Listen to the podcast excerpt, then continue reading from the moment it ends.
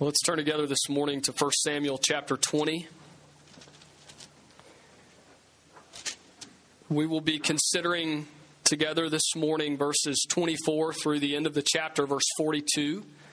And this is part B, if you will, of the sermon that was begun last week, or of the story.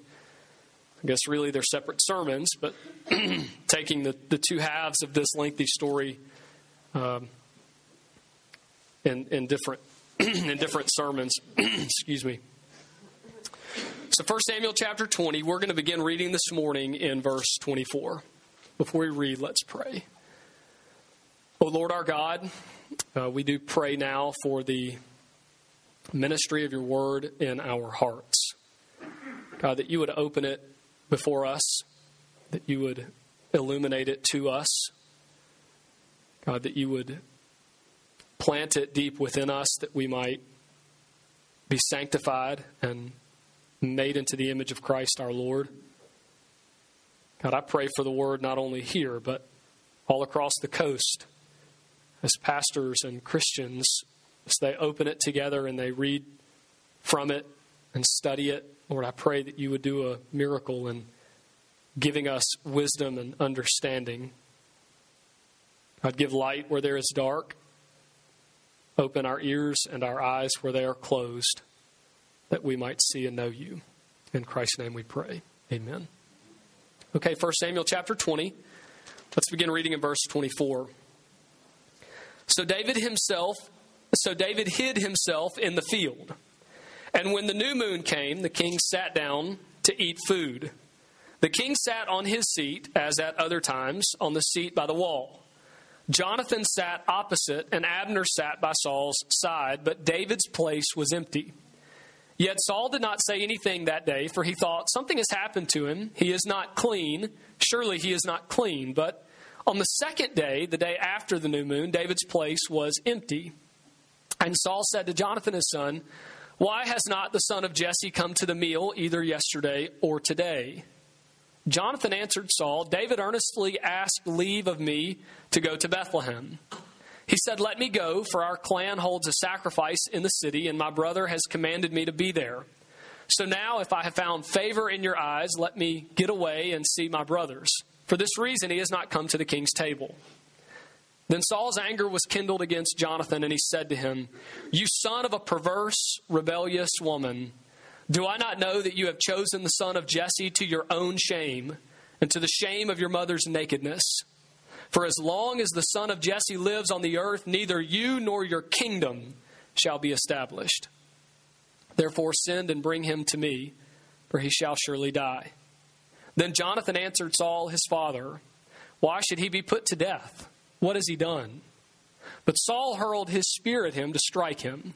So Jonathan knew that his father was determined to put David to death. And Jonathan rose from the table in fierce anger and ate no food the second day of the month, for he was grieved for David because his father had disgraced him. In the morning, Jonathan went out into the field to the appointment with David, and with him a little boy. And he said to his boy, Run and find the arrows that I shoot. As the boy ran, he shot an arrow beyond him. When the boy came to the place of the arrow that Jonathan had shot, Jonathan called after the boy and said, Is not the arrow beyond you? And Jonathan called after the boy, Hurry, be quick, do not stay. So Jonathan's boy gathered up the arrows and came to his master. But the boy knew nothing, only Jonathan and David knew the matter. And Jonathan gave his weapons to his boy, and he said to him, Go and carry them to the city. And as soon as the boy had gone, David rose from beside the stone heap and fell on his face to the ground and bowed three times. And they kissed one another and wept with one another, David weeping the most. Then Jonathan said to David, Go in peace, because we have sworn, both of us, in the name of the Lord, saying, The Lord shall be between me and you, and between my offspring and your offspring forever. And he rose and departed, and Jonathan went into the city. Uh, the question this morning uh, that I would like to pose to you as we begin to consider this text together is what are you willing to give up? What are you willing to give up on account of faithfulness? On account of faithfulness, what are you willing to give up? in 1517, a man by the name of Martin Luther, who is the father of the Protestant Reformation in Wittenberg, uh, drafted 95 theses or uh, statements of concern and detraction uh, that he saw as the errors of the Roman Catholic Church of his day. And so, according to the conviction of the Holy Spirit and his uh, being constrained by Scripture, he takes these 95 theses and he nails them to the door of the church at Wittenberg, declaring uh, once and for all for anyone who could or would see his position and understanding of God's Word and his uh, dissent from the Catholic Church. And that became, uh, the, that, that was the beginning of the Protestant Reformation.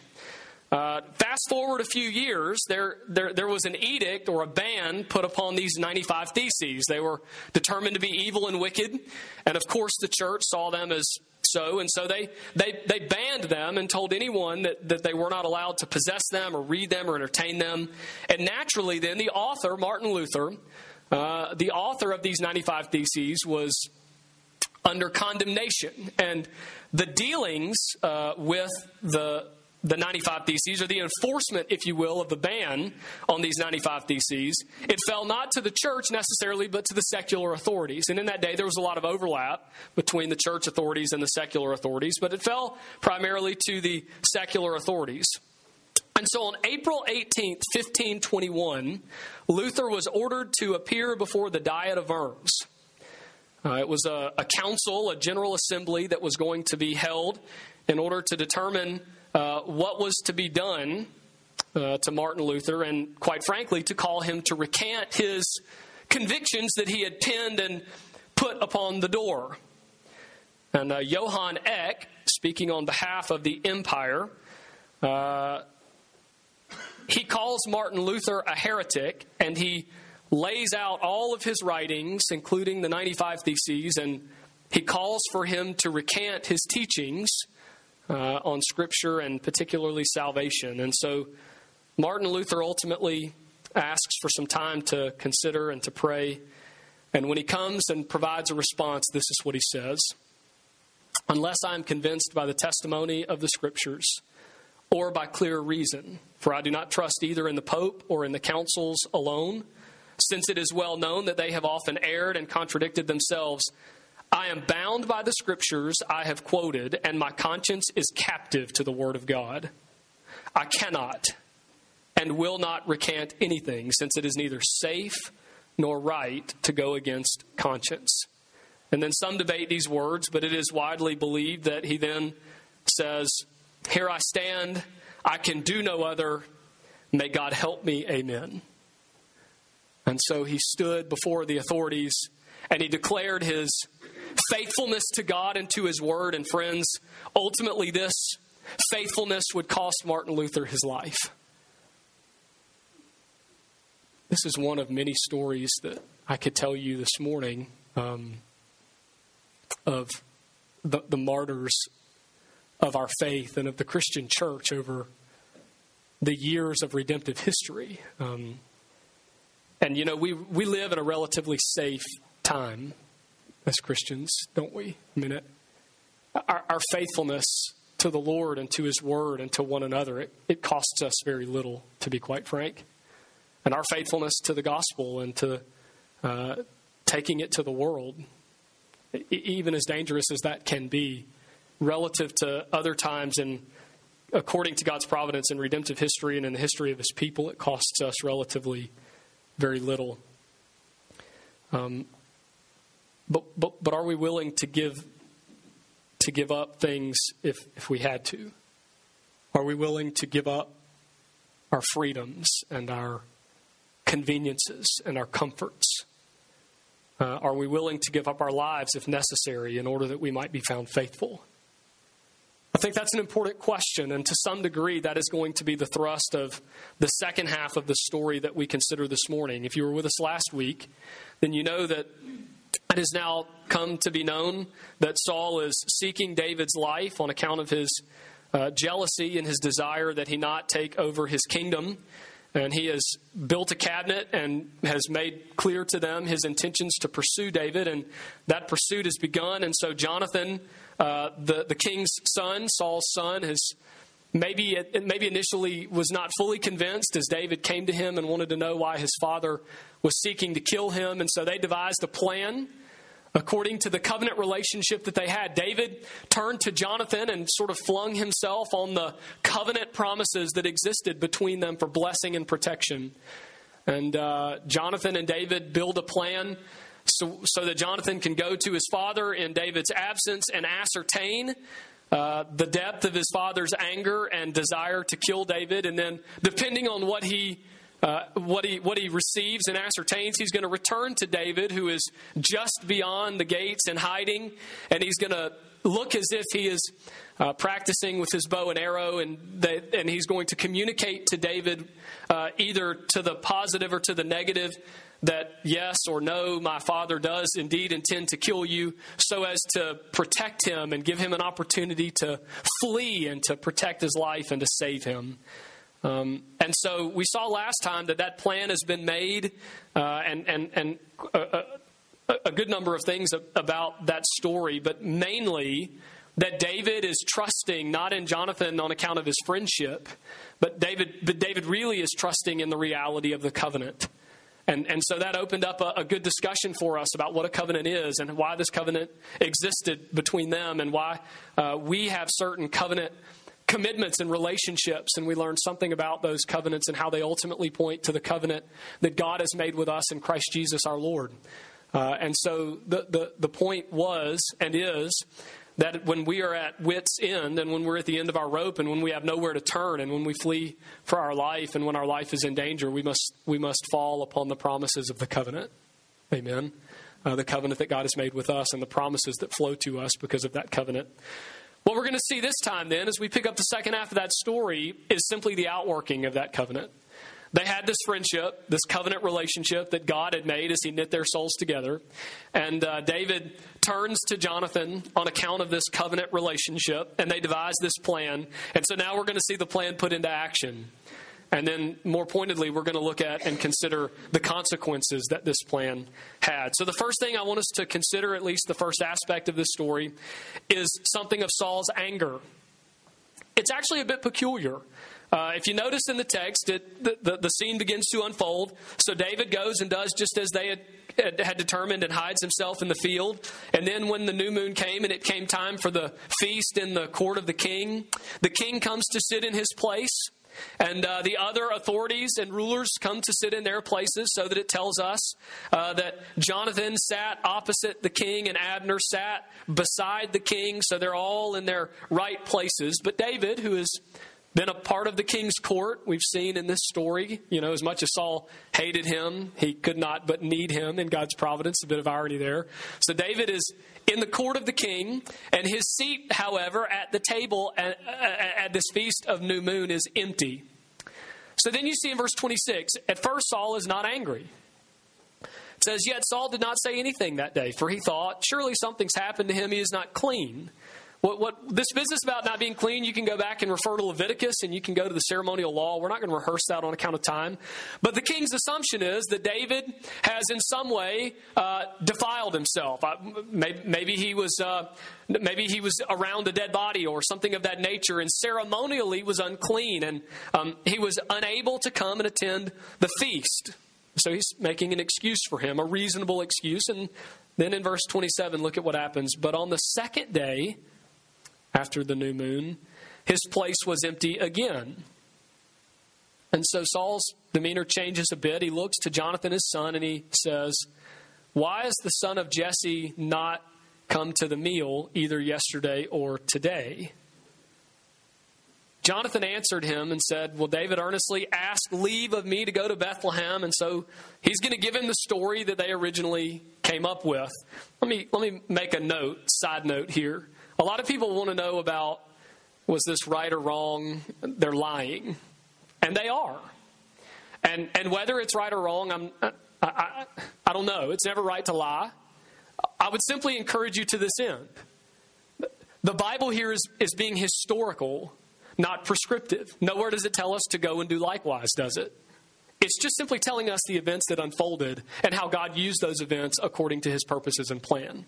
So don't, don't spend too much time trying to deal with the things that we're not given to deal with.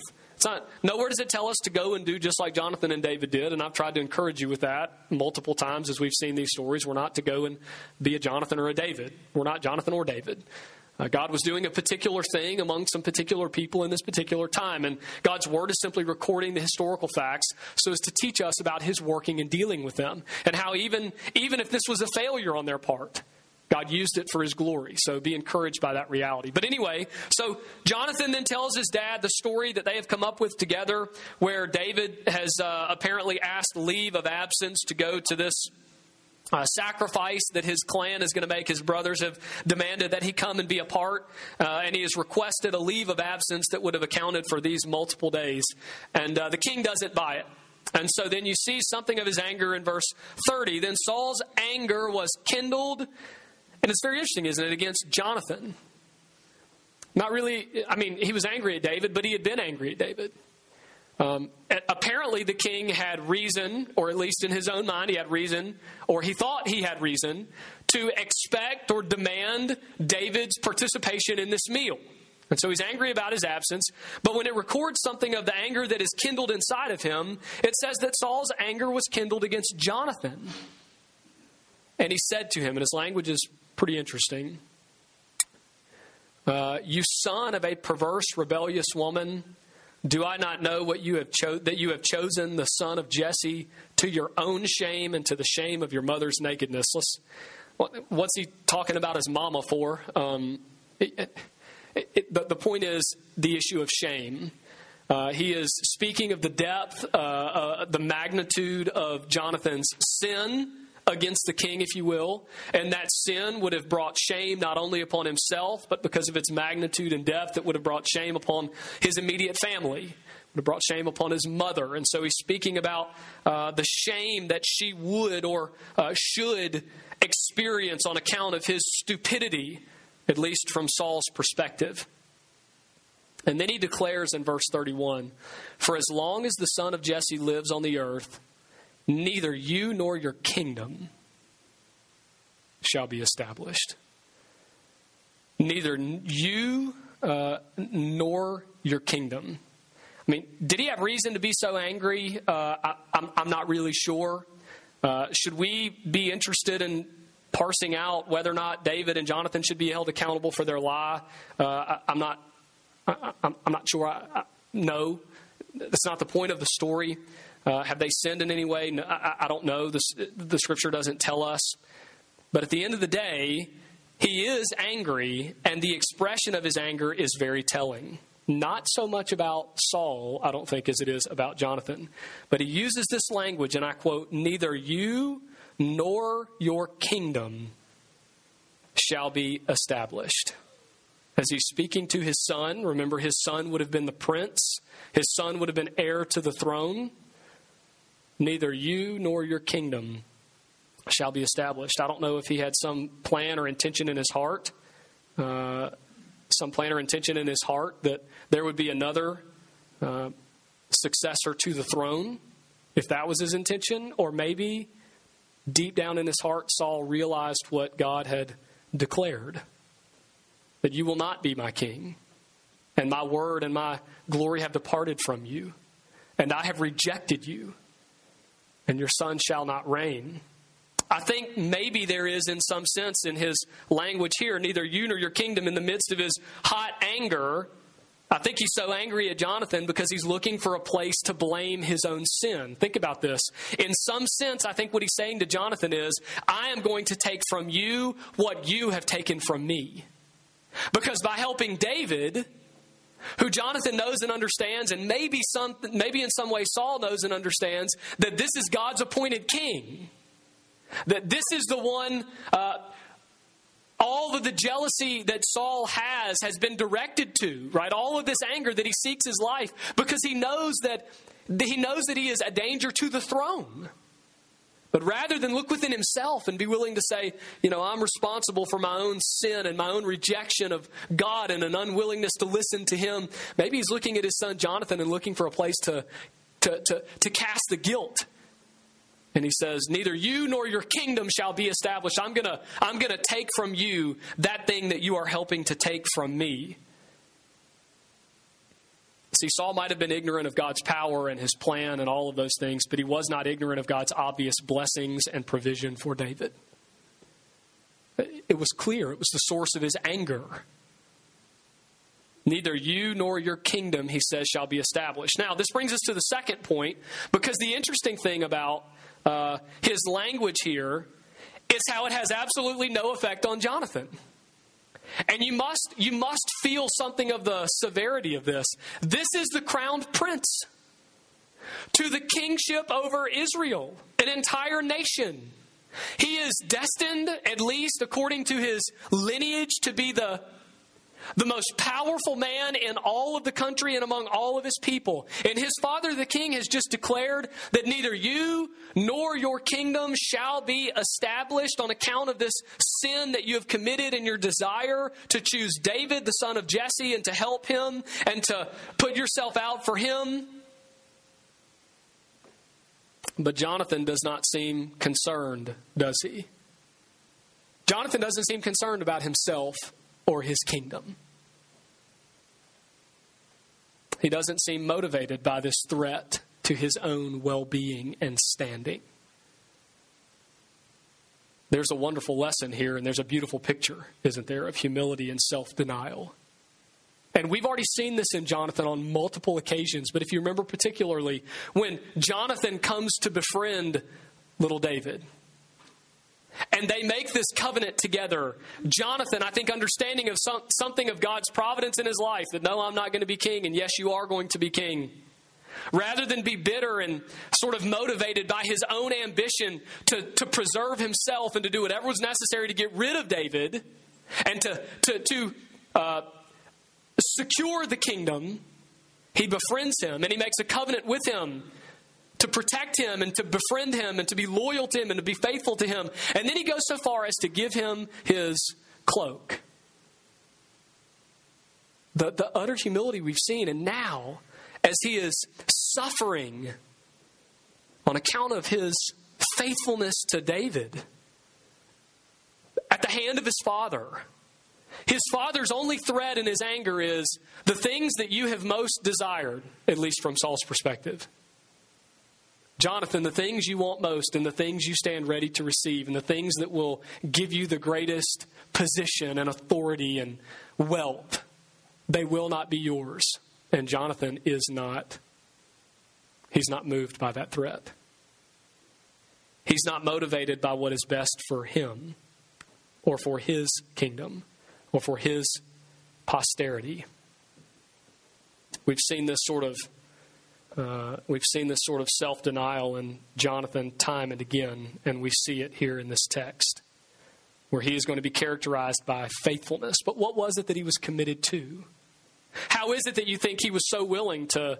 Uh, you can take my me and my kingdom and declare that they will not be established, and it doesn't mean anything to me because it's not really about me, and it's not really about my kingdom, and it's not really about my desires, and it's not really about my ambitions. What was it that Jonathan was committed to that would enable him to express this type of uh, self denial?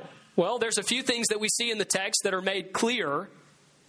Beginning of verse 32, we see that he was committed to righteousness and justice. What's right? As a matter of integrity, look at verse 32. So his father begins to tell him these things. As long as David lives on the earth, neither you or your kingdom will be established. Therefore, send and bring him to me, for he shall surely die. In other words, if you want this curse that I've made not to come to pass, bring him to me and I'm going to kill him. All right? Right your wrong. Do away with your sin. Look at, look at Jonathan here, verse 32. So Jonathan's answer to his father is this Why should he be put to death for what has he done? This is the second time that Jonathan has come before the king and argued apologetically for his salvation and preservation, even to his own detriment. He's not arguing with him over, Dad, please don't take my kingdom. You don't understand what you're doing. You don't understand the situation. He's not, he's not trying to fix it. We see initially that he is committed, faithful to righteousness and justice. Look at what he says. David has done no wrong, and it would be unjust for you to kill him. That's what he's telling the king.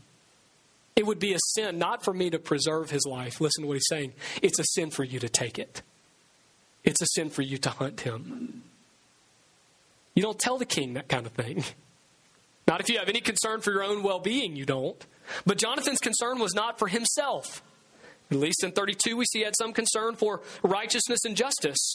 And as we said a moment ago, this concern is driven also by his faithfulness to his friendship. He took his friendship with David very seriously, but it's more than that. I think it's his commitment to his own word as a matter of integrity. Remember, he's doing exactly for David what he promised to do. But to take it even a step farther and to bring back the point of last week's lesson in this text, ultimately his commitment, like David's, is to the covenants the covenant commitments that he has made to him. Not, not just his word, but they covenanted together before God Almighty to do certain things for one another and to have a certain type of relationship. And friends, do you see that he is more interested in keeping those covenant commitments and upholding righteousness and justice and being a man of integrity and faithfulness, even if it cost him everything? I think Martin Luther knew something of that cost. Friends, Jonathan knew all about the cost of faithfulness. Jonathan knew all about the cost of discipleship. And so I think, as I alluded to just a moment ago, I see, and I think we should see in Jonathan two things here. First, we see an understanding of what the goal of life is, an understanding of the goal of life. Think about it. How could the crown prince, the king to be, the heir of the throne, exhibit such faithfulness to his friend?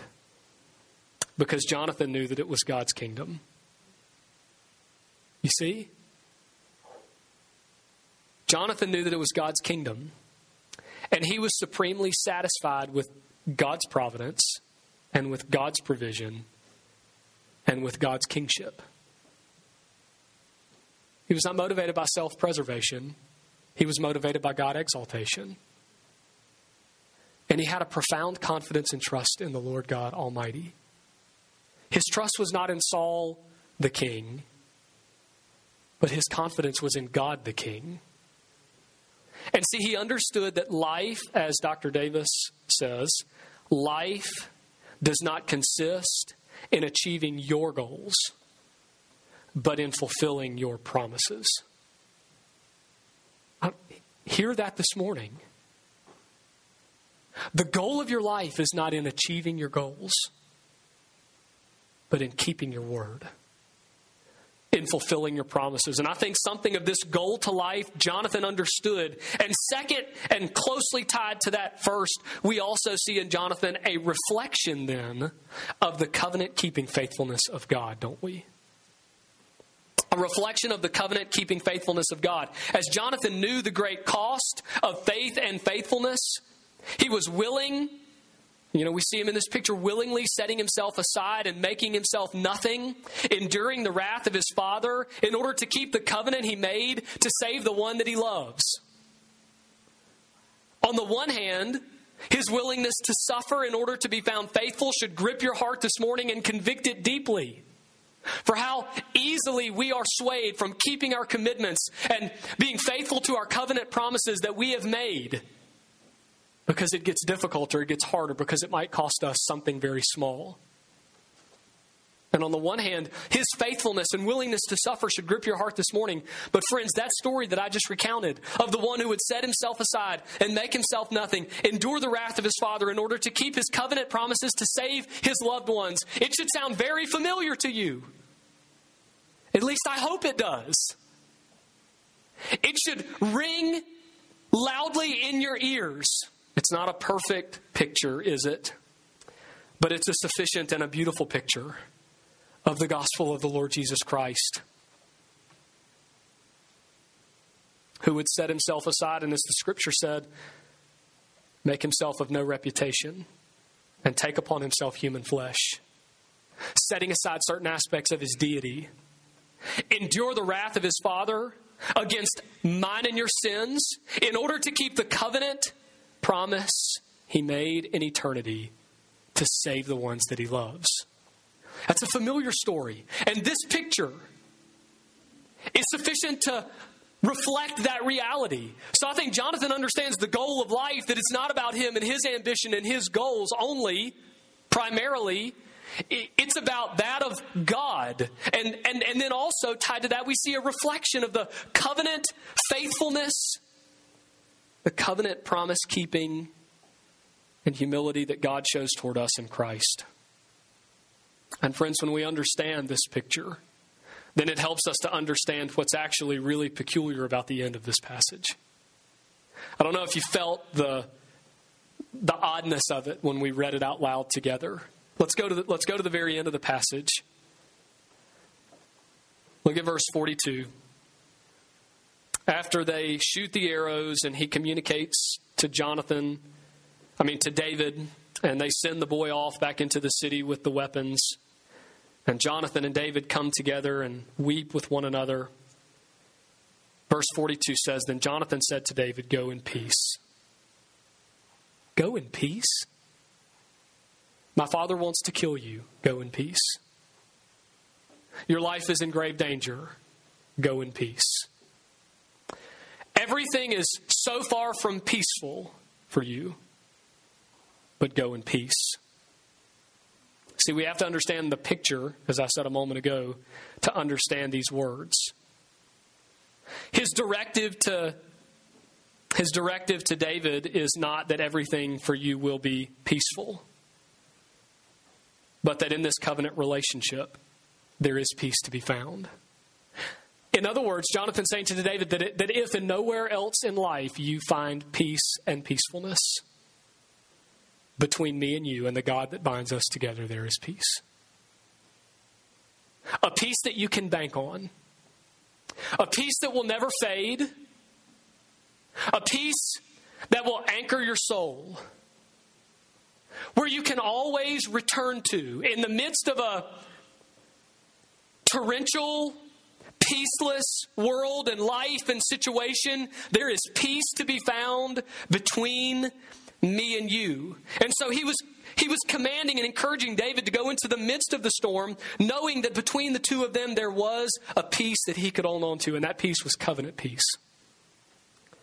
It was covenant peace. It was peace that broke all boundaries, that sacrificed everything for faithfulness. And friends, this is the only kind of peace that's promised for Christians. This is Christian peace, isn't it? This is the peace of God's Word. For the Word of God tells us that we will indeed suffer in this age. Multiple times, the Word of God commands us that if we are not hated by all men and by all nations, that His purposes for our life are not yet complete. That we must suffer the loss of all things, even unto death, as Christ our Savior did. That we will not walk a different path than the one He trod. For is the servant greater than his master? And Jesus encourages us with knowing that as they have persecuted you, so too they persecuted me before you. Why? Because the promise of the Christian life is not of peacefulness. When Jesus came, born in the manger, and the angels sang on high, Glory to God in the highest and peace on earth, they did not mean that he came to bring a panacea of generalized peace. There is not peace on earth. There's not peace in our families. There's not peace in our communities and in our country. There's not peace in the world. But there's peace in our hearts, isn't there? There's peace between us and God. There's covenant peace. The Word of God prepares us for the suffering of the age, for the cost of our faithfulness and discipleship, for the enmity with the world that we will feel. But even when these things are not peaceful, when our life is in great turmoil. Like David, we can go in peace. Because one greater than Jonathan has made us his friend. And he has covenanted and promised to save us. And that covenant promise has come at great cost to himself. Ultimately, he would endure the wrath of his Father that was directed toward our sin to save us and bring us peace.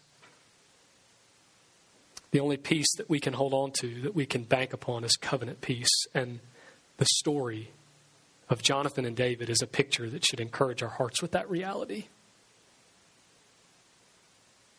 The question this morning is Does your faith cost you anything? I mean, friends, we're fixing to move to a facility that may cost you some comfort or some convenience. It's not about, our, our life is not about our comfort and convenience. Um, to be known as a faithful Christian at work, it may cost you something of your reputation or position. To build a family that honors God and to be faithful to His Word, it may cost you a great deal. Friends, no matter the cost and no matter how uh, fleeting peace may seem, we have a peace with our friend Christ.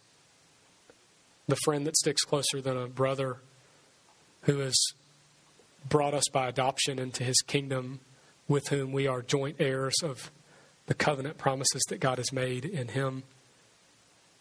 We've been reconciled with God, and friends, that's a peace that passes understanding. It's a peace that we can hold on to. It's, it's how we can say, as we sung a moment ago, and we'll sing in a few minutes more, it is well with my soul. When the storm rages, it is well. Though Satan should buffet and trials should come, let this blessed assurance control that Christ has regarded my helpless estate and has shed his own blood for my soul. That he's come and he's made us at peace with God Friends, does your faith cost you anything? Jonathan's faith and faithfulness, his willingness to keep his covenant commitments cost him greatly, and ultimately the covenant faithfulness of God toward us in Christ Jesus cost immeasurably more. On account then of the example of Jonathan, and on account of the covenant faithfulness of God toward us in Christ, let us go in peace, even when all is not peaceful not striving for ourselves and our kingdom, but humbly setting ourselves aside and our ambitions aside and our comforts aside, that we might follow and serve the purposes of our covenant Redeemer. Let's pray. Lord God Almighty, thank you for the wonderful blessings of life and salvation, of protection and provision, of peace that you have brought to us in Christ. Lord, when we have nowhere else to turn, I pray very simply that we would uh, learn from David to turn to covenant promises, particularly those covenant promises that you have made. God, may we be found faithful. Help us to count the cost and consider it low. Encourage our hearts to be willing to set ourselves aside and our ambitions and our desires and our comforts and conveniences aside. For whatever the cost, knowing you is worth it. Lord, thank you for the peace that you've made between us and yourself by the blood and the righteousness of Jesus. In his name we pray. Amen.